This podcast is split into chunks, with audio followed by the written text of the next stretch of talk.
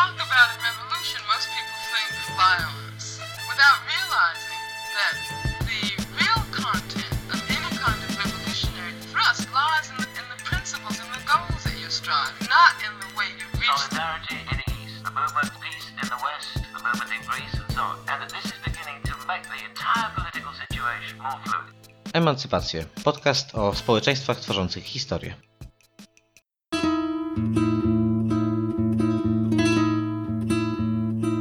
Lo haremos tú y yo, nosotros lo haremos, tomemos la arcilla para el hombre nuevo, su sangre vendrá de todas las sangres, borrando los siglos del miedo y del hambre. Witajcie w 9. odcinku Emancypacji.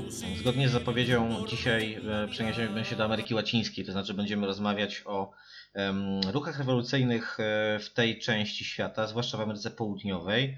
Moim gościem jest Zbigniew Marcin Kowaleski, zastępca redaktora naczelnego Le Monde Diplomatique, dwumiesięcznika Le Monde Diplomatique edycja polska, a także badacz ruchów rewolucyjnych, który ma wiele osobistych doświadczeń i ogromną wiedzę, jeżeli chodzi o ruchy lewicowe w Ameryce Łacińskiej.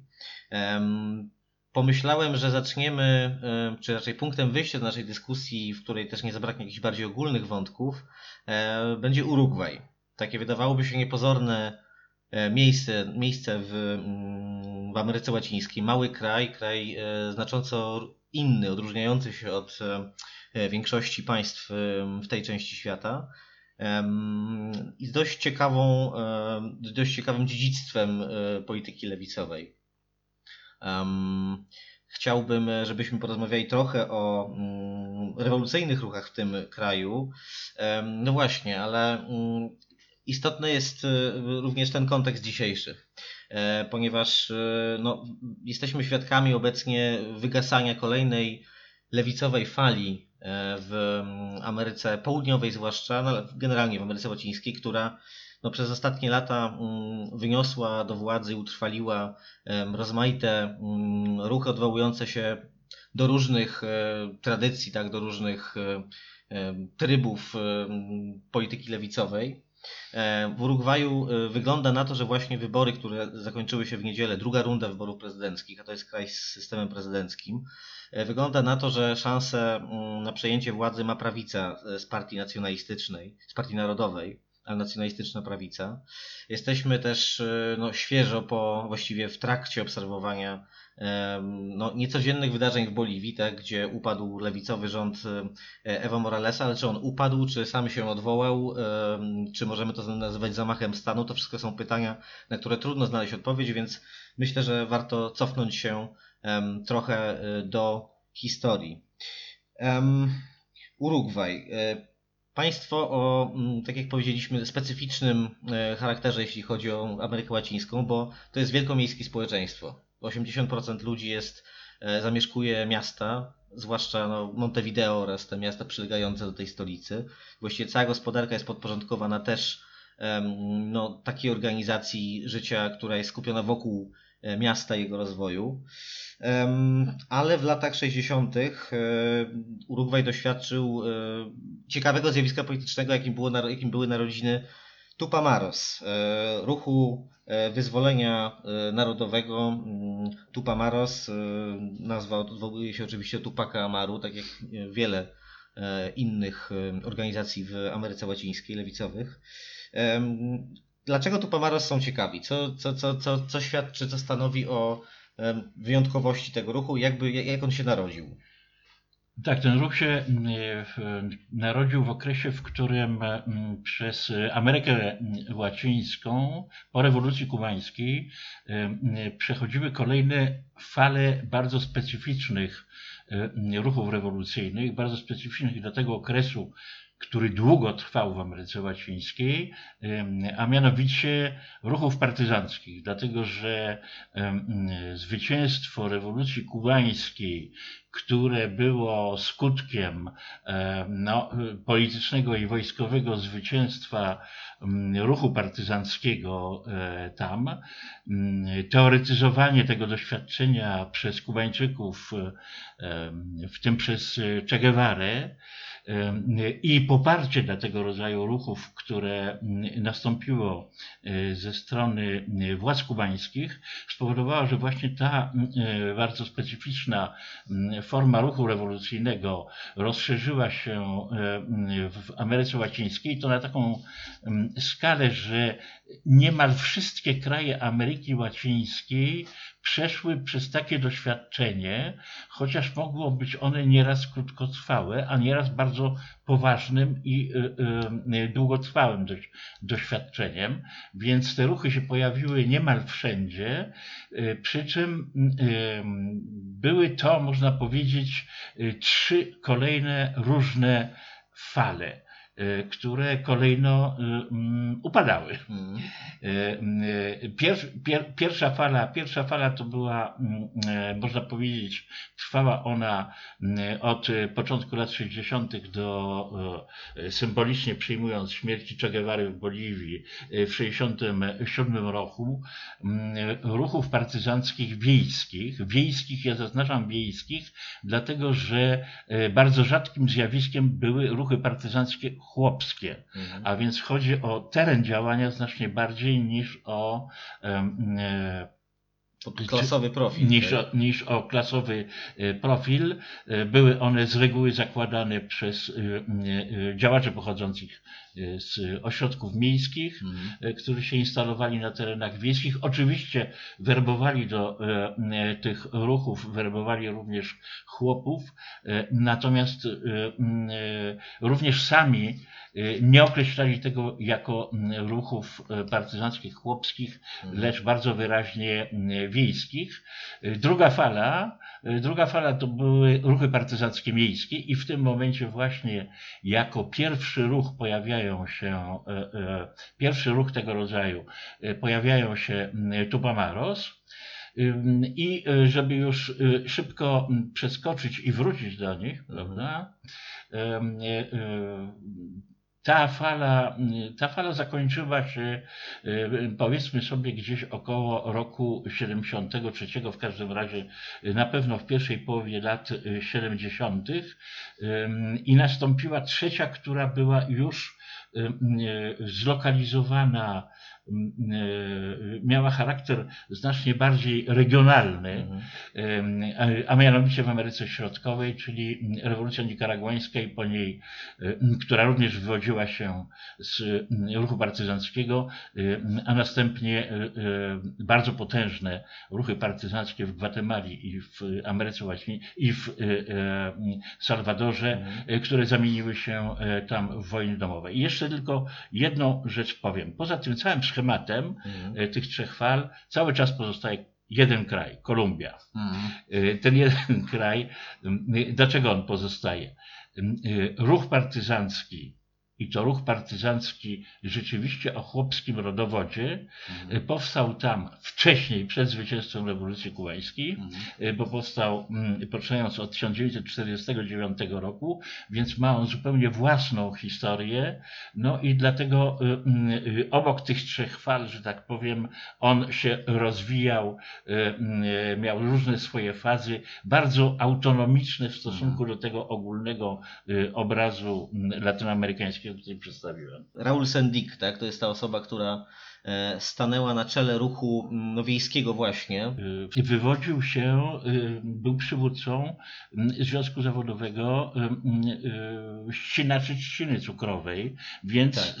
Ze środowiska jednak pozamiejskiego, z tych sektorów gospodarki urugwajskiej, no, które właśnie to jest trzcina cukrowa na jakąś tam skalę, no i hodowla bydła, prawda? Dlatego, że te chłodnie wielkie produkcje mięsne i tak dalej. To były potężne ośrodki walk strajkowych, z których Tupamaros się wywodził. Tak, no dzisiaj Urugwaj to także soja, tak? I soja zresztą za chińskie pieniądze. Urugwaj jest krajem, gdzie bardzo agresywnie zachowuje się, gdzie bardzo agresywnie wchodzi chiński kapitał, co zresztą stwarza taki no, specyficzny charakter politycznego profilu rządzącej tam lewicy cały czas, ale być może tracącej już powoli władzę. Natomiast Urugwaj, to trzeba dodać, na tle innych państw Ameryki Łacińskiej był dość zamożnym krajem. W czasach, kiedy no, dochodziło do tej mobilizacji, jakby zawiązywały się te ruchy społeczne, z których potem z części z nich no, wyrosły organizacje zbrojne. W tym czasie Urugwaj no, nie doświadczał strukturalnej nędzy czy strukturalnej biedy. Zamożny kraj, który też dorobił się dość, no, że tak powiem, korzystnych relacji eksportowych z, także podczas II wojny światowej, ale również potem w trakcie odbudowy Europy, eksportując tam mięso przede wszystkim. Natomiast oprócz tego Urugwaj ma też dość długie tradycje progresywnej polityki i dość długie tradycje no, wyróżniającej się nawet chyba w skali globalnej polityki społecznej działającej na rzecz jednak bardziej egalitarnego modelu państwa. Pewnie należałoby tutaj cofnąć się do początku XX wieku, jeśli chodzi o historię tego zjawiska. Wówczas prezydentem w pierwszych 15 latach, on dwukrotnie był prezydentem. W Urugwaju w ogóle jest długa tradycja tych pojedynczych kadencji. Tam nie można sprawować urzędu prezydenckiego dwa razy z rzędu. Wówczas prezydentem był José Batlle. Natomiast rodzina Batlle to jest w ogóle jedna z takich no, dynastii politycznych w Urugwaju, które utrzymują swoją pozycję do dziś. Kolejni potomkowie Batllów, Bordaberich sprawowali wysokie urzędy państwowe. No i ten Batlle wprowadził szereg progresywnych rozwiązań, które miały przeciwdziałać wykluczeniu społecznemu, mówiąc to w dzisiejszych terminach. Nie wiem, ubezpieczenie od bezrobocia, które było czymś więcej niż zasiłkiem dla bezrobotnych tylko. Bardzo postępowe jak na tamte czasy było ustawodawstwo zapewniające kobietom lepszy dostęp do życia politycznego, do życia gospodarczego niż w wielu innych krajach regionu i nie tylko. No i w tych realiach w latach 60. przy no, dobrze zakorzenionym modelu tego państwa dobrobytu urugwajskiego w miarę zamożnym kraju rodzi się ruch rewolucyjny. Dlaczego? Tak, tylko tu właśnie zaczyna się pewien problem, a mianowicie Urugwaj w tym czasie, poczynając od pierwszej połowy lat 60., wchodzi w coraz głębszy kryzys społeczno-gospodarczy, czyli silny kryzys, którego kraj ten no, nie znał w poprzednich dziesięcioleciach, czyli nowe zjawisko. Z drugiej strony prezydencki system, ale czegoś, co można nazwać jednak demokracją liberalną, prawda? Z trzeciej strony to, o czym mówiłeś przed chwilą, a mianowicie państwo, można tak to nazwać, państwo opiekuńcze, właściwie najbardziej demokratyczny kraj Ameryki Łacińskiej poza Chile w tym czasie. Ale ten ciężki kryzys, z drugiej strony efekt tych szczególnych cech państwa ustroju urugwajskiego to wysoki stopień uzwiązkowienia pracowników, czyli bardzo silne związki zawodowe, co więcej skupione w jednej centrali, czyli nie ma zjawiska konkurencji między związkami zawodowymi. I to wszystko stworzyło sytuację, w której na fali tego kryzysu wybuchały coraz potężniejsze walki społeczne, walki klasowe, ruchy strajkowe, demonstracje uliczne i tak dalej, dotyczące związane z pogarszającymi się płacami, pogarszającą się stopą życiową i narastającą falą protestów społecznych. I to na tej fali protestów społecznych pojawiają się Tupamaros, a więc nie w demokracji liberalnej, tylko w demokracji liberalnej, która przeżywa coraz cięższy kryzys, dlatego że ten rozmach ruchów społecznych powoduje bardzo szybki wzrost represyjnego charakteru państwa, czego to państwo poprzednio absolutnie na taką skalę nie znało. A więc... Dorzucę tylko, że w 1968 roku prezydent ówczesny Jorge Pacheco zamroził ceny i zamroził płace. I to miał być taki ruch, który gdzieś tam miał pacyfikować te walki społeczne, o których mówiłeś, walki o celach ekonomicznych. Jednocześnie wzmogły się rzeczywiście to, o czym wspominasz, represje o charakterze policyjnym, tak, rozmaite tutaj działania punitywne państwa. 68 rok, tak, czyli szczyt, może nie szczyt, ale moment wybuchu, tak, fali rewolucyjnej, tak można powiedzieć, na całym świecie. W Urugwaju zaczyna się ona od walk klasowych, tak? Rzeczywiście w konwencjonalnym wymiarze, tak? Tak jest, tak. Silna lewica polityczna i to właśnie mająca wpływy w ruchu związkowym i to z takimi tradycyjnymi partiami robotniczymi, Partia Socjalistyczna, Partia Komunistyczna, duże znaczenie środowisk ruchów o charakterze wolnościowym, z tradycjami anarchistycznymi, więc i w tych lewicowych środowiskach zaczyna się kotłować i powstają pomysły, dynamika przejścia do nowego typu działalności politycznej, no bo jest poczucie w pewnych tych środowiskach lewicowych, które zresztą się radykalizują. Partia Socjalistyczna to partia reformistyczna, ale w niej wyrasta lewicowo-radykalne skrzydło, prawda? No więc w tej sytuacji powstaje wrażenie i przekonanie wśród części tych lewicowych działaczy, że właściwie cykl demokracji liberalnej wygasa, się kończy, nie ma możliwości, nie ma perspektyw na to, że lewica będzie mogła przejąć władzę, dlatego że narasta bardzo represyjny charakter państwa i w związku z tym, że wyjściem z tej sytuacji jest podjęcie nowego typu działalności, która ma być działalnością zbrojną, chociaż. Więc tutaj początkowo to wygląda w sposób dość szczególny. W ogóle w tym momencie Tupamaros, pojawiając się, ruch Wyzwolenia Narodowego Tupamaros, który się pojawia na scenie politycznej, pojawia się ostrożnie, stopniowo, to trwa kilka lat. To, że on jest nastawiony na jakąś działalność zbrojną w mieście, jest w ogóle herezją wobec koncepcji, które do tej pory były lansowane z Kuby. I to bardzo ostrą herezją. Dlatego, że te koncepcje kubańskie wykluczały tego typu działalność.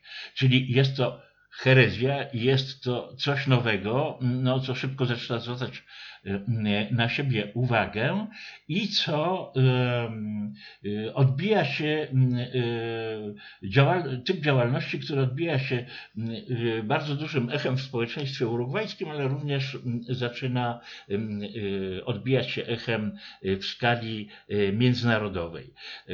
Ruch ten nie jest początkowo nastawiony po prostu na to, że zbuduje armię rewolucyjną, prawda, która będzie w stanie przejąć władzę. Nie, on powstaje w środowisku działaczy związanych właśnie z tą całą falą ruchów społecznych, ludzi z doświadczeniami strajkowymi, z walkami masowymi i tak dalej, choć jednocześnie w pewnej dość specyficznym sektorze, a mianowicie zaczynają się z nim skupiać służby porządkowe kilku organizacji lewicowych. I to zaczyna się od koordynacji między tymi służbami porządkowymi, które właściwie stanowią początkowo trzon tworzący się organizacji Tupamaros. No tutaj ja bym powiedział, że tutaj już jest pewne niebezpieczeństwo. No służby porządkowe mają mimo wszystko dość specyficzne cechy, specyficzny typ doświadczenia, działalności i tak dalej.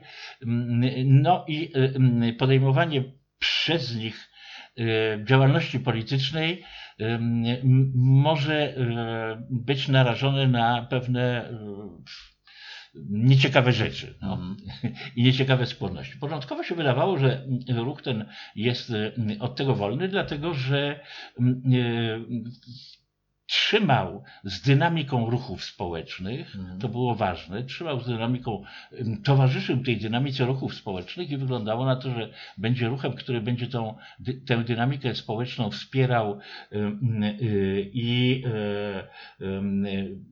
że będzie właśnie takim czynnikiem towarzyszącym temu, będzie sprzyjał rozwojowi tych, w związku z czym organizacji tej, chociaż miała ona charakter i podziemny, i ze swoją rozwiniętą stroną wojskową, początkowo nie wykazywała jakichś skłonności militarystycznych, w każdym razie one się nie rzucały w oczy. Była nastawiona z jednej strony na działalność, która miała budować infrastrukturę tego ruchu, na przykład zdobycie broni poprzez skok na jakiś skład broni wojskowej czy policyjnej, ale również czy gromadzenie środków finansowych poprzez napaści zbrojne na banki i na instytucje finansowe, ale pomijając oczywiście tę ważną dla Tupamaros stronę działalności, która, że tak powiem, była nastawiona na tworzenie zasobów, uzyskiwanie zasobów czy środków do swojej własnej działalności, to była ona również bardzo mocno nastawiona na działalność, która odbijałaby się szerokim echem społecznym i miała wpływ na opinię publiczną. Tu Ci wejdę na chwilę w słowa, właściwie uzupełnię tylko to, o czym mówisz. W różnych opracowaniach, których tak naprawdę o Tupamaros chyba nie ma jakiegoś wielkiego urodzaju, jeżeli chodzi o języki inne niż hiszpański, tak mi się wydaje, ale być może się mylę.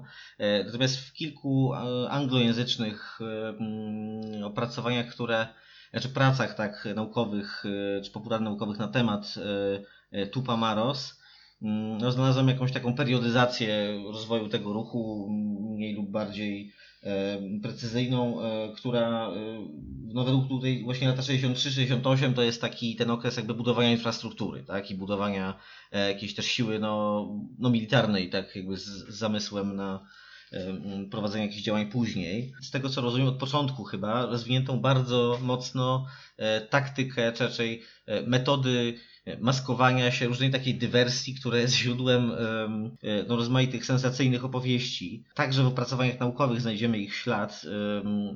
Znaną książkę autorki amerykańskiej, nazywa się Lindsay Churchill. Opisuje niezwykle barwnie tam historię właśnie najazdu na jakąś bazę marynarki wojennej, która skończyła się zdobyciem jakiegoś potężnego arsenału broni i to w sposób taki, który w ogóle nie pozwolił się zorientować, o co chodzi władzom przez długi czas, tak? I wnikliwość w planowaniu tych akcji rzeczywiście wydaje się, wnikliwość, ostrożność, dokładność wydaje się rzeczywiście czymś unikalnym.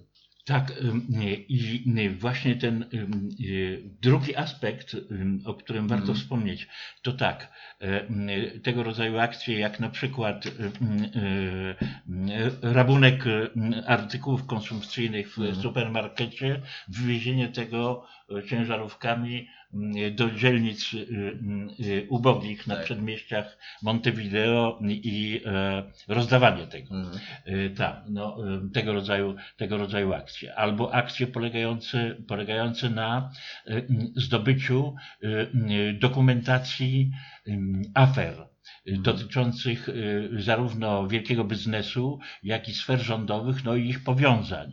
I ujawnianie tej dokumentacji, oczywiście poprzez prasę, prasę lewicową, ale nie tylko, dlatego że po prostu dokumentacje tak sensacyjne, świadczące o wielkich aferach korupcyjnych, które wywoływały ogromne zainteresowanie również wielkiej prasy urugwajskiej, także miało to niejednokrotnie ogromny sukces. Oczywiście godziło w elity władzy i elity gospodarcze, no i ich wzajemne, bardzo silne związki, w związku z czym no, również przyczyniało się do radykalizacji w społeczeństwie, radykalizacji głosów w opinii publicznej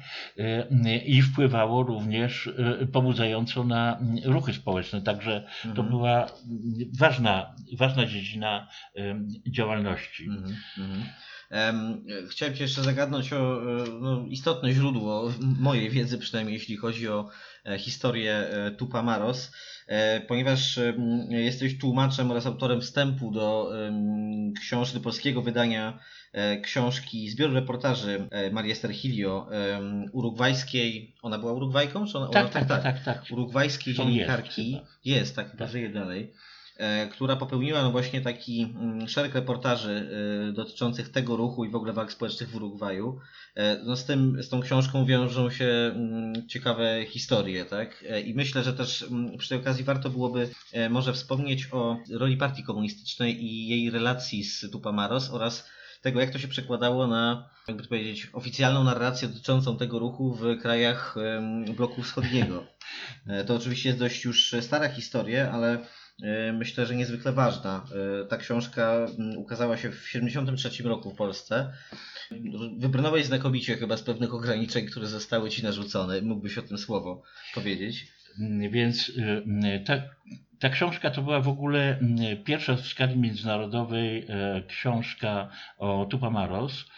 Ona stała się bardzo szybko głośna, no i książka i wiedza to ówczesne wydawnictwo, zresztą związane z partią rządzącą, z PZPR-em, okazało się, że było zainteresowane wydaniem. Nie jest to przekład całości, zresztą co jest zaznaczone, bo niektóre z tych reportaży zostały pominięte. W każdym razie no to było dość ważne wydarzenie, że zdecydowano na opublikowanie tej książki.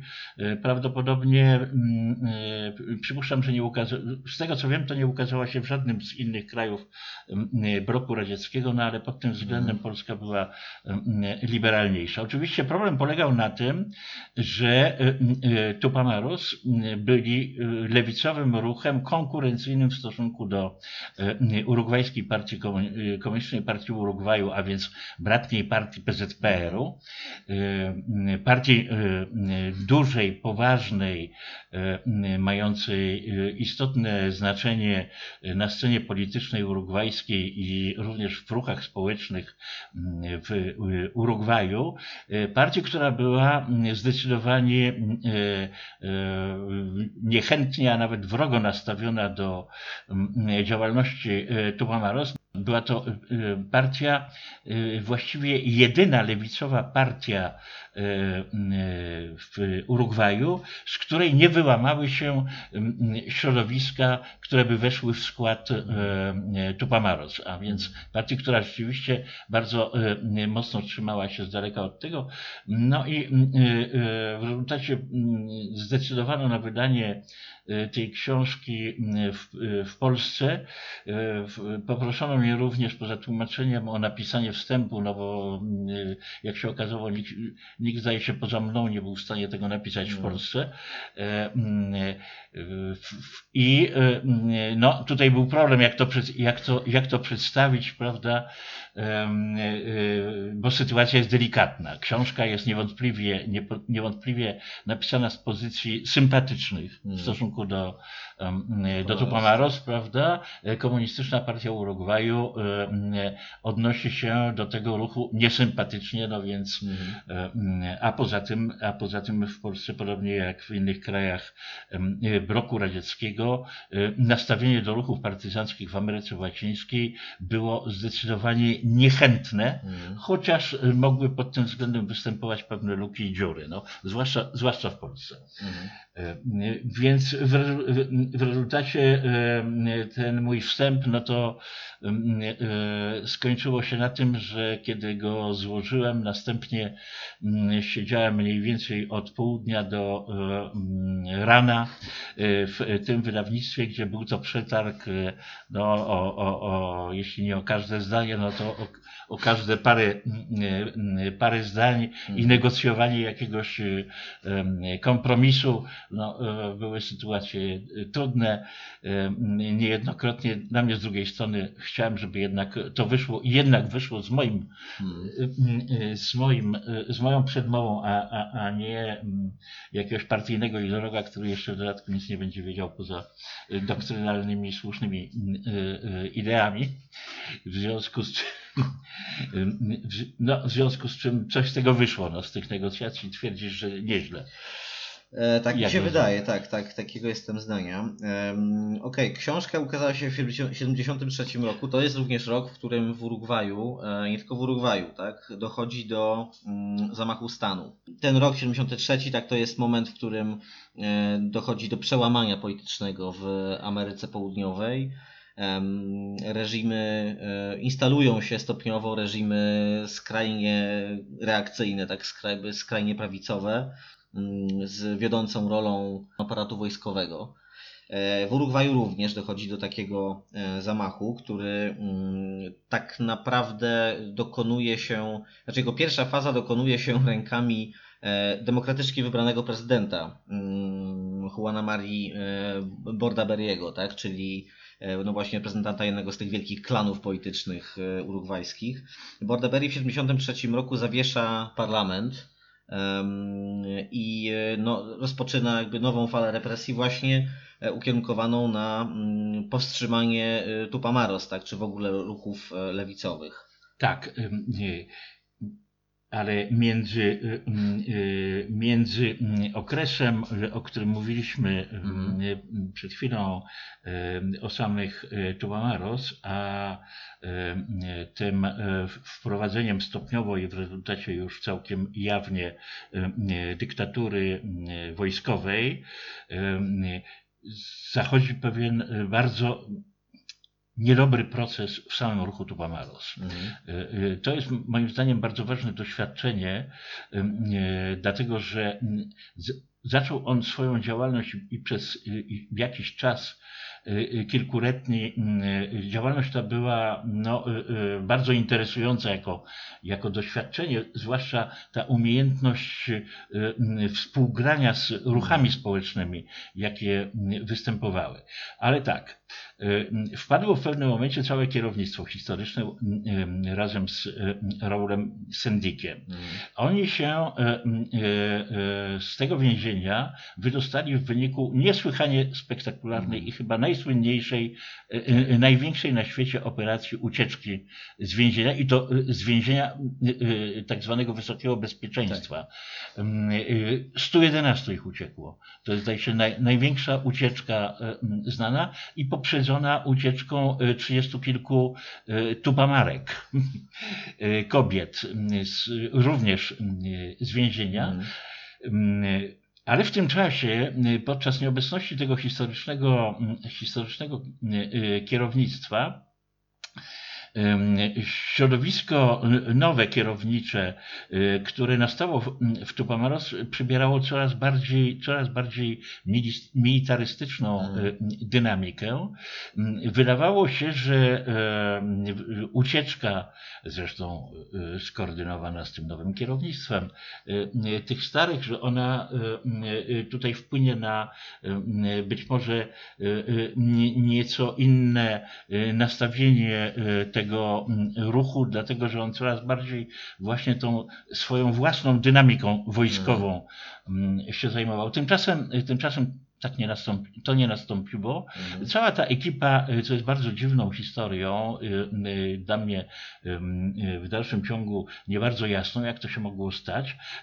Ta cała ekipa historyczna w gruncie rzeczy dołączyła do tej linii militarystycznej, tyle że ze swoimi własnymi koncepcjami, co jeszcze doprowadziło do bardzo silnych napięć w tym ruchu, napięć o charakterze wewnętrznym. No i taki, powiedzmy sobie, decydujący moment, to jest 14 kwietnia 1972 roku, kiedy Tupamaros postanawiają przystąpić do rozprawy z trzonem aparatu represji, z czymś, co oni nazywają szwadronem śmierci, w tym aparacie represji istniejącym, wziąć odwet za tortury swoich członków, które są coraz ostrzejsze i tak dalej. Przypuszczają tego rodzaju atak, w którym ginie 2 wysokich oficerów tego tak zwanego szwadronu śmierci. I na to następuje tymczasem coś, czego oni się nie spodziewają, a mianowicie bardzo gwałtowna reakcja aparatu represji, zupełnie przez nich nieprzewidziana, a mianowicie do tej pory represjami zajmowała się policja, w tym momencie wkracza wojsko. Wojsko, które zresztą na szeroką skalę zaczyna wyręczać policję, czyli staje się czołową siłą represyjną w kraju, czego do tej pory nie było. Ta represja nie była tam jakaś specjalnie liczna. Tak. No i przede wszystkim ona nie była, prawda, bezpośrednio zaangażowana w represję. Więc jest to wtargnięcie nowej siły na ten teren represyjny ze skutkiem takim, że, prawda, to jest 14 kwietnia 1972 roku, we wrześniu 1972 roku Tupamaros faktycznie są pokonani. Czyli jeszcze przed zamachem stanu. Tak, przed zamachem stanu, co jest zresztą bardzo ważne, dlatego że, prawda, moglibyśmy powiedzieć, no tak, toczy się walka zbrojna, prawda, i tak dalej, no więc ten aparat państwowy ma swoją dynamikę. Nie, oni ten ruch zdołali rozbić i mimo to, prawda, armia przejmuje władzę, dlatego że nie chodzi tylko o ten ruch zbrojny, chodzi o cały potężny ruch społeczny, a jaki on był potężny w tym momencie w dalszym ciągu, świadczy fakt bez precedensu wobec wcześniejszych i późniejszych zamachów stanu ustanawiających dyktatury wojskowe, a mianowicie odpowiedzią na to jest 2-tygodniowy strajk powszechny na wezwanie tej jednolitej centrali związkowej. No więc wydarzenie świadczące o tym, jaki w dalszym ciągu te ruchy społeczne miały ogromny potencjał mobilizacyjny, prawda?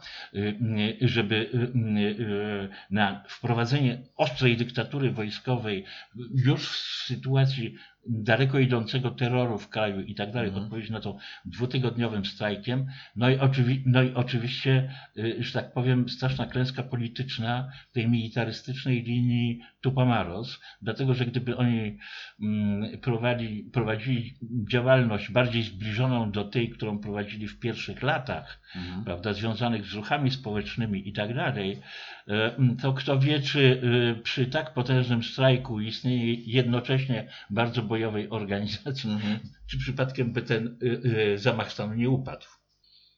Okej, czyli mamy rzeczywiście unikalną na tle innych ruchów siłę Tupamaros w tym momencie no, tragicznym, czyli przełamania, nasilenia represji ze strony aparatu wojskowego, tak? Natomiast no, to jest element większej całości. W tym samym czasie w Ameryce Łacińskiej, gdzie lewica rozmaitych odcieni, czy ruchy powiedzmy progresywne, tak, łączące różne nurty polityczne są u władzy, no ale tutaj dokonuje się może nie pewna cesja, no ale po prostu jest fala zamachów. Dlaczego dzieje się tak, że mamy do czynienia z tym zjawiskiem na całym kontynencie właściwie? Więc wprowadzenie dyktatury wojskowej w Urugwaju jest to druga po brazylijskiej z tych dyktatur, które staną się słynne w tak zwanym południowym stożku Ameryki Południowej. Jest zaraz następna, to będzie dyktatura wojskowa w Chile, czyli obalenie rządu Allende. Cała ta wielka mobilizacja społeczna, jak również działalność Tupamaros w Urugwaju, jej no, te ostatnie lata zbiegają się już z rządami Salvadora Allende w czasie. Więc w 1973 roku w sierpniu nastąpi wprowadzenie dyktatury wojskowej w Chile. No, w 1976 roku to będzie Argentyna.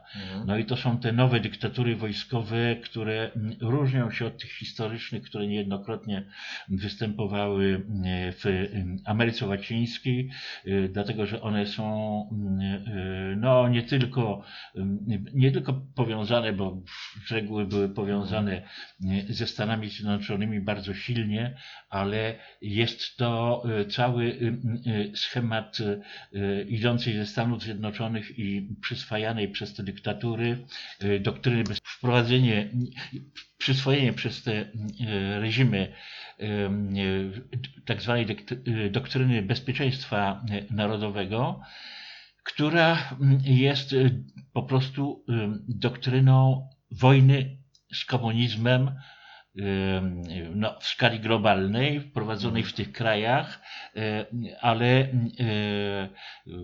cóż, na czym polega ta wojna z komunizmem? Jest to po prostu wojna z ruchami społecznymi, związkami zawodowymi, partiami lewicowymi, światem pracy i tak dalej. Rozbijanie całej tej siły ruchów społecznych, ruchów związkowych i ruchów lewicowych przez te dyktatury właśnie pod tym szyldem obrony bezpieczeństwa narodowego przed światowym zagrożeniem komunistycznym. Dyktatury niesłychanie brutalne, stosujące tortury, uprowadzenia na skalę nieznaną wcześniej w Ameryce Łacińskiej i które miały no, bardzo poważne skutki, prawda, dla tych społeczeństw, dlatego że właśnie przeorały go tymi niezwykle brutalnymi metodami represyjnymi, których armie sprawujące władzę podczas tych dyktatur, metod tych uczyły się w osławionej szkole obu Ameryk, szkole wojskowej w Stanach Zjednoczonych. Właśnie, no o tej roli Stanów Zjednoczonych pewnie mówi się najczęściej w kontekście tej operacji Kondor tak zwanej, tak? Czyli tego projektu politycznego dla całego kontynentu południowoamerykańskiego, który no, zakładał po prostu wprowadzenie do władzy tych reżimów, o których wspominałeś. Natomiast chciałem spytać, jak w tym kontekście pozycjonował się Urugwaj jako państwo, jako też pewna struktura gospodarcza, bo państwo no, niezbyt ludne, tak jak w porównaniu i terytorialnie też dość niewielkie w porównaniu do sąsiadów z Ameryki Południowej, no i też gospodarczo zależne w dużej mierze od tych sąsiadów.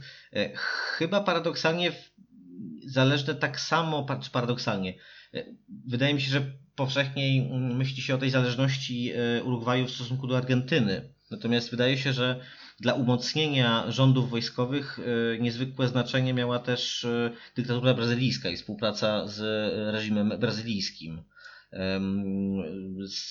Czy dobrze myślę? Wydaje mi się, że tak. To znaczy ja też to w ten sposób widziałem w tym czasie, a mianowicie to jest zjawisko związane w przypadku Urugwaju wyraźnie z czymś, co w tym czasie zaczęto nazywać zjawiskiem subimperializmu brazylijskiego, a mianowicie Brazylia pod tą dyktaturą wojskową zaczęła stawać się taką potęgą regionalną,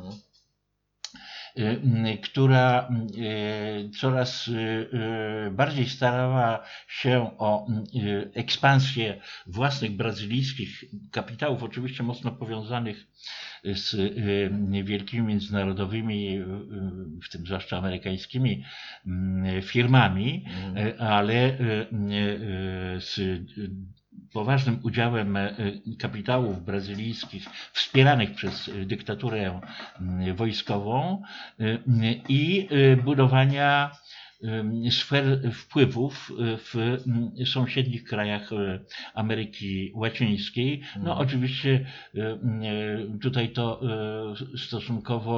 w sposób stosunkowo istotny natrafiało na pewne przeszkody.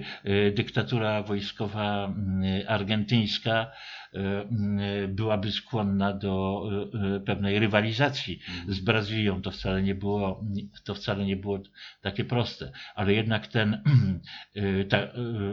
ten ciężar gatunkowy tego ogromnego państwa z ogromną ludnością, ogromnego terytorialnie i demograficznie, jakim jest Brazylia, miało to bardzo ważne znaczenie i oczywiście presja tej dyktatury na Urugwaj również od strony ekonomicznej była poważna. Także istniała pewna groźba, że Urugwaj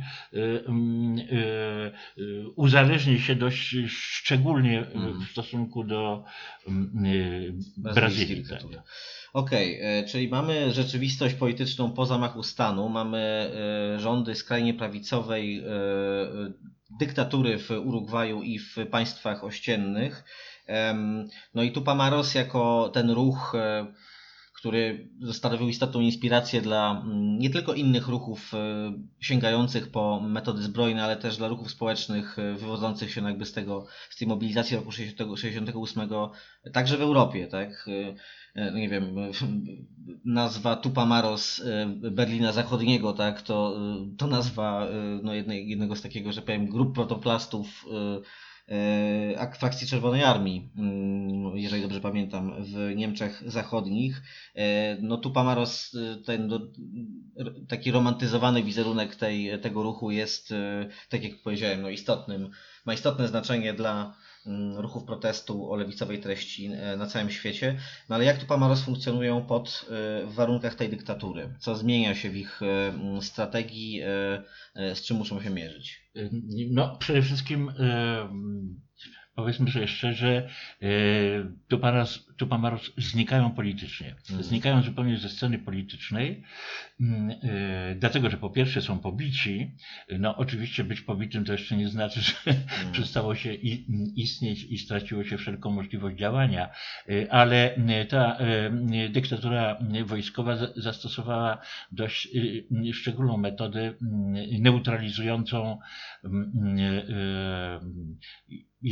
jakiegokolwiek typu akcję Tupamaros, a mianowicie przywódców wzięła za schwytanych przywódców, potraktowała jako zakładników. Jeżeli nastąpi jakikolwiek zamach, zastrzelenie policjanta, prawda, czy jakiegoś oprawcę torturującego ludzi zidentyfikowanego. No, tego rodzaju rzeczy się działy w Ameryce Łacińskiej i oczywiście z łatwością mogły dziać się w Urugwaju. To nastąpi egzekucja tych przywódców. W rezultacie nie doszło do praktycznie rzecz biorąc żadnych tego rodzaju akcji ze strony Tupamaros, ale byli oni naprawdę, nie było to tylko wynikiem tego czynniku, no tego szantażu, prawda, o którym tutaj wspomniałem, ale również był to wynik bardzo daleko idącej klęski tej organizacji, tego ruchu i również bardzo silnej demoralizacji, która nastąpiła. No, wystąpiły takie bardzo nieciekawe zjawiska, które właśnie po tym, jak tego rodzaju ruch, no niestety zweksuje się na militarystyczne tory, no to potem w przypadku klęski ma to swoje skutki, a mianowicie niesamowita obsesja na temat infiltracji policyjnej, dopatrywanie się wszędzie agentów, powstanie bardzo niedobrych stosunków wewnętrznych, wzajemne podejrzenia i w rezultacie rozpad na frakcje, brutalne postawy wzajemne między tymi frakcjami. Naprawdę nastąpiły tak nieciekawe zjawiska, że kiedy ja to miałem okazję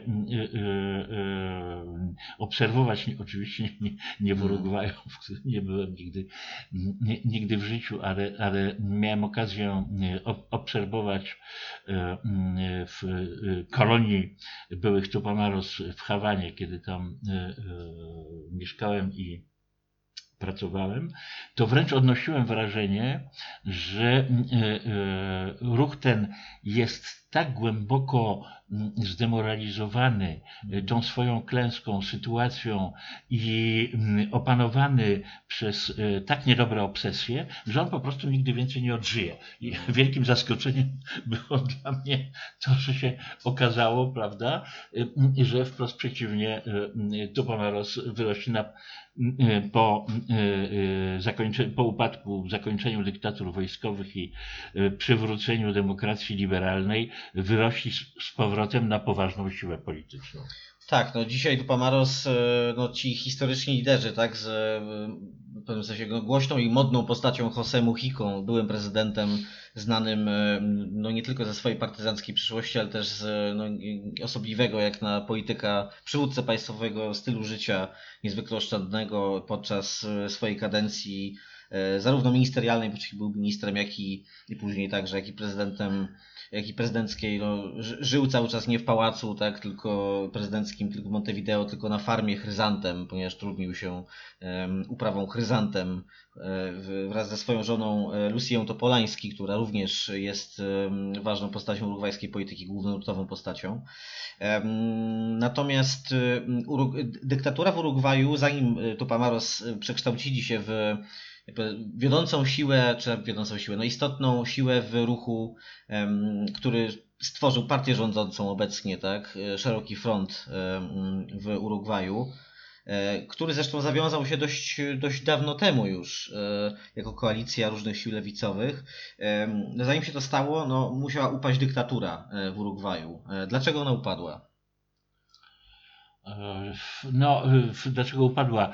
Po prostu nastąpiło to na tej fali kryzysu tych dyktatur, odchodzenia od nich i również, no powiedzmy sobie szczerze, również presji amerykańskiej, która była wywierana na przywrócenie bardziej stabilnych rządów, które jednak w Stanach Zjednoczonych widziano w demokracjach liberalnych z powrotem, a nie w dyktaturach wojskowych. One wyczerpały swoje w gruncie rzeczy możliwości, były coraz bardziej kontestowane w tych swoich krajach. Ta kontestacja stawała się niebezpieczna, mogła destabilizować te państwa z punktu widzenia interesów Stanów Zjednoczonych. No więc w rezultacie nastąpiło to, prawda, poczynając od drugiej połowy lat 80. otwarcie, które doprowadziło do rezygnacji dyktatur wojskowych. No niejednokrotnie nie była to po prostu zwykła rezygnacja, lecz pod wpływem narastających ponownie ruchów społecznych. No więc w ramach tej fali odchodzenia od dyktatur wojskowych również nastąpiło odejście, o ile dobrze pamiętam, w 1985 roku. Tak, 85 roku. Tak. Przejście z powrotem do odbudowy demokracji liberalnej. Zgadza się. Tak, ten 85 rok to przywrócenie demokratycznych rządów w Urugwaju z jednoczesnym zapewnieniem elicie dyktatury rządzącej pewnych przywilejów, a raczej może nie przywilejów, tylko względnej nietykalności. Nie rozliczono w większości tych osób za zbrodnie, których dokonywały, za represje, które zarządzały, organizowały. Obecnie ta kwestia staje znowu jako główny temat, jeden z głównych tematów w polityce urugwajskiej, ponieważ jeden z senatorów, jeśli dobrze pamiętam, Partii Narodowej zgłosił taką, na fali oczywiście, znaczy to wszystko w ferworze kampanii prezydenckiej, czy wyborów generalnych, bo tam jednocześnie wybiera się parlament, jednocześnie z prezydentem. Na fali tych kampanijnych wydarzeń zgłosił propozycję takiej ustawy, czy poprawki takich ustaw, w każdym razie prawa, które właściwie umożliwiałoby wielu głównym aktorom reżimu krwawego, skrajnie prawicowego, powrót do działalności politycznej. I to spotkało się z potężnym sprzeciwem społeczeństwa urugwajskiego, pomimo tego pewnej erozji siły szerokiego frontu. Natomiast chciałem jeszcze Cię zagadnąć o ten szeroki front, kończąc urugwajski wątek powoli, o ten szeroki front, tak? Bo to jest koalicja partii lewicowych, bardzo różnych, z partią socjalistyczną w swoim łonie, z partią komunistyczną oraz szeregiem mniejszych partii, także ruchem na rzecz publicznej partycypacji, czy obywatelskiej partycypacji, tak się nazywa partia, która wywodzi się bezpośrednio z ruchu Tupamaros. Na jej czele właśnie stali Mujica i Lucia Topolański. Ta partia jest inną siłą lewicową niż te, które tak w ramach też wygasającego, wstrząsanego potężnymi kryzysami ruchu boliwariańskiego, powiedzmy, tak, mogliśmy obserwować jako te dochodzące do władzy siły w początkach XXI wieku, czy pod koniec jeszcze ubiegłego stulecia. To jest jednak bardziej centrolewicowa koalicja, tak naprawdę, która idzie na olbrzymie ustępstwa w stosunku do rozmaitych ośrodków kapitalistycznych, tak, zwłaszcza Chin chyba, tak mi się wydaje, w sensie zależność rolnictwa urugwajskiego od kapitału chińskiego jest dość istotna. Co możesz powiedzieć o tej partii? Jak możemy ją ocenić? To znaczy tak, jest to koalicja. Tak. Cały czas jest to koalicja, która powstała na początku lat 70. w Urugwaju, a więc przed wprowadzeniem dyktatury wojskowej. To był wówczas fenomen, bo oni po raz pierwszy wystąpili w ostatnich wyborach przed wprowadzeniem dyktatury wojskowej, więc jeszcze kiedy można było występować w wyborach, mimo że atmosfera już była ogromnie represyjna w kraju. Czyli praktycznie rzecz biorąc, cała lewica polityczna, no, mająca, jak mówiłem, oparcie w silnym ruchu związkowym, ona wówczas utworzyła coś, co usiłowało trochę naśladować Jednośludową chilijską, tak, która, prawda, tę koalicję partii lewicowych, która powstała wokół prezydentury, kandydatury na prezydenta i następnie prezydentury Salvadora Allende, więc było to robione w ten sposób, no, bliskie pewnym doświadczeniom europejskim ze względu na właśnie tę siłę partii organizacji lewicowych, siłę ruchu robotniczego urugwajskiego. Wówczas no, był oczywiście problem dość istotny, a mianowicie jedynej organizacji lewicowej, której w tym szerokim froncie jeszcze przed dyktaturą wojskową nie było, no to byli ci Sławetni Tupomaros. Ale oni po długich dyskusjach w pewien sposób włączyli się w ten, co było bardzo istotnym posunięciem politycznym, dlatego że utworzyli oni coś w rodzaju legalnego skrzydła swojego, formalnie niezwiązanego ze swoim ruchem, ale i tak było wiadomo, że faktycznie politycznie jest to polityczna reprezentacja publiczna, no, tych podziemnych i zbrojnych Tupamaros, także oni w pewnej ograniczonej wówczas formule już się związali z tym szerokim frontem, no, który po ustaniu dyktatury, jak się okazało, był w stanie dość szybko się odbudować, przywrócić swoje wpływy, no, podobnie jak odbudował się ruch związkowy, te siły społeczne po tej dyktaturze wojskowej stosunkowo szybko się odbudowały, no i w rezultacie doprowadziło to do kolejnych sukcesów wyborczych tego szerokiego frontu, łącznie z wygraniem wyborów prezydenckich kolejnych. Tak, no dzisiaj szeroki front rządzi już od 14 lat, nieprzerwanie, tak, a rządzi już wcześniej. Natomiast chciałem przejść, jeszcze zapytać Cię o inną Twoją książkę, która tutaj wychodzi oczywiście poza kwestię urugwajską, ponieważ dotyczy bardzo wielu krajów Ameryki Łacińskiej. Guerilla latynoamerykańska, którą wydałeś w 1978 roku. Tak? W 1978 roku. Tak, bardzo wielu nie. 5 krajów chyba, tak. o ile, bo to są szkice, prawda, dotyczące tego, tak, historii ruchów partyzanckich. Nikaragui, Gwatemali, Peru, tak, Brazylii i Kolumbii. Tak. Mhm. Czyli 5, tak? Tak. I to jest książka, w której no, dokonujesz przeglądu takich i historii, i aktualnych wówczas, powiedzmy, wydarzeń no, z serca Ameryki Łacińskiej. Natomiast to jest historia. Wiele z postaci, które odegrały istotną rolę w tamtych ruchach latynoamerykańskich, no dzisiaj pełni ważną funkcję w głównej polityce, głównonurtowej polityce w swoich krajach. Nie mamy do czynienia mamy do czynienia raczej, znaczy w ogóle z zapaścią polityki lewicowej, tak mi się wydaje, na całym kontynencie latynoamerykańskim, ale nie mamy też już wzmożonej aktywności ruchów partyzanckich.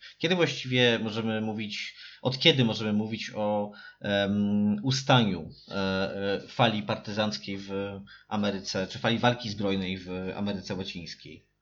Więc znów, pozostawiając na boku Kolumbię, tak, to koniecznie, prawda?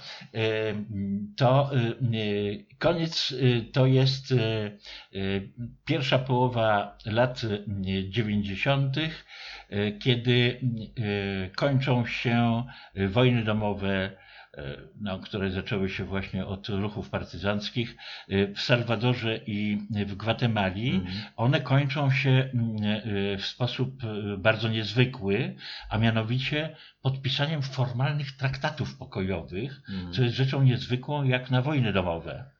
Traktaty pokojowe się podpisuje między walczącymi ze sobą państwami. Natomiast to odbyło się w taki sposób pod auspicjami Organizacji Narodów Zjednoczonych z bardzo silnym udziałem czynników międzynarodowych, czyli był to rzeczywiście bardzo poważny wysiłek zmierzający do doprowadzenia do końca tych konfliktów, no, które można powiedzieć tak, że ze wszystkich ruchów partyzanckich w Ameryce Łacińskiej to właśnie Salwador i Gwatemala były krajami, w których te ruchy rozwinęły się na największą skalę, no, stwarzając sytuację wojny, doprowadzając do sytuacji wojny domowej, bo nawet zwycięska rewolucja w Nikaragui była znacznie bardziej ograniczonym czasowo zjawiskiem niż ta długotrwała jednak ciągnąca się walka partyzancka w tych dwóch krajach. Więc mówię, kiedy w pierwszej połowie lat 90. kolejno Salwador i Gwatemala następuje to podpisanie tych traktatów pokojowych w tym kraju i koniec konfliktów obu z nich, to wówczas poza Kolumbią praktycznie znikają wszędzie, nigdzie już nie ma ruchów partyzanckich. To jest zupełny koniec tej fali, którą zapoczątkowała znów poza Kolumbią rewolucja kubańska i która, jak widzimy, trwała prawie 35 lat, więc bardzo, bardzo długo, prawda, w tych swoich rozmaitych fazach, o których mówiłem na początku.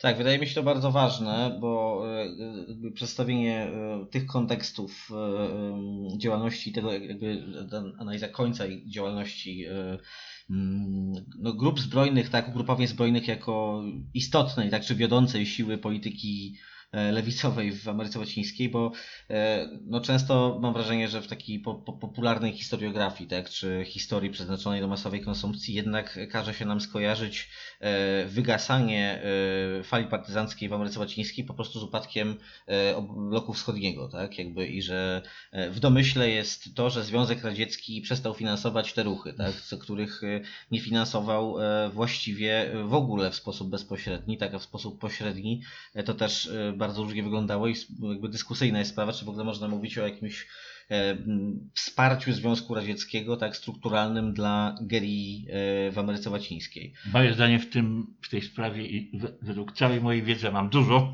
jest takie, że nigdy tego nie było. Że nigdy nie było takiego wsparcia. Tak. Okej. Obserwujemy z niepokojem rozwój wypadków w polityce latynoamerykańskiej. Rzeczywiście mamy do czynienia z potężnym zjawiskiem wygasania polityki lewicowej jako tej wiodącej siły społecznej w tej części świata. Myślę, że będziemy wracać do tematów latynoamerykańskich w emancypacjach jeszcze przy wielu okazjach. Dziękuję Ci bardzo za dzisiejszą audycję, Zbyszku. Dziękuję za zainteresowanie Twoje. Jest ogromne i mam nadzieję, że jeszcze się spotkamy w kolejnych odsłonach, w kolejnych odcinkach. Tymczasem żegnam się z Wami. W grudniu pojawi się kolejny odcinek Emancypacji. Tym razem będziemy rozmawiać też o temacie niezwykle nośnym, niezwykle szeroko komentowanym, ale też bardzo złożonym, bo porozmawiamy o historii ruchu narodowo-wyzwoleńczego Kurdów, czyli o tej historii, która dziś znajduje swój wyraz w wydarzeniach w Rożawie, ale nie tylko, tak? Właśnie mam wrażenie, że utożsamienie Kurdów z ruchem w Rożawie jest teraz taką dość częstą praktyką. Spotkamy się również z gościem, który o tych sprawach wie bardzo dużo. Dzięki i do usłyszenia.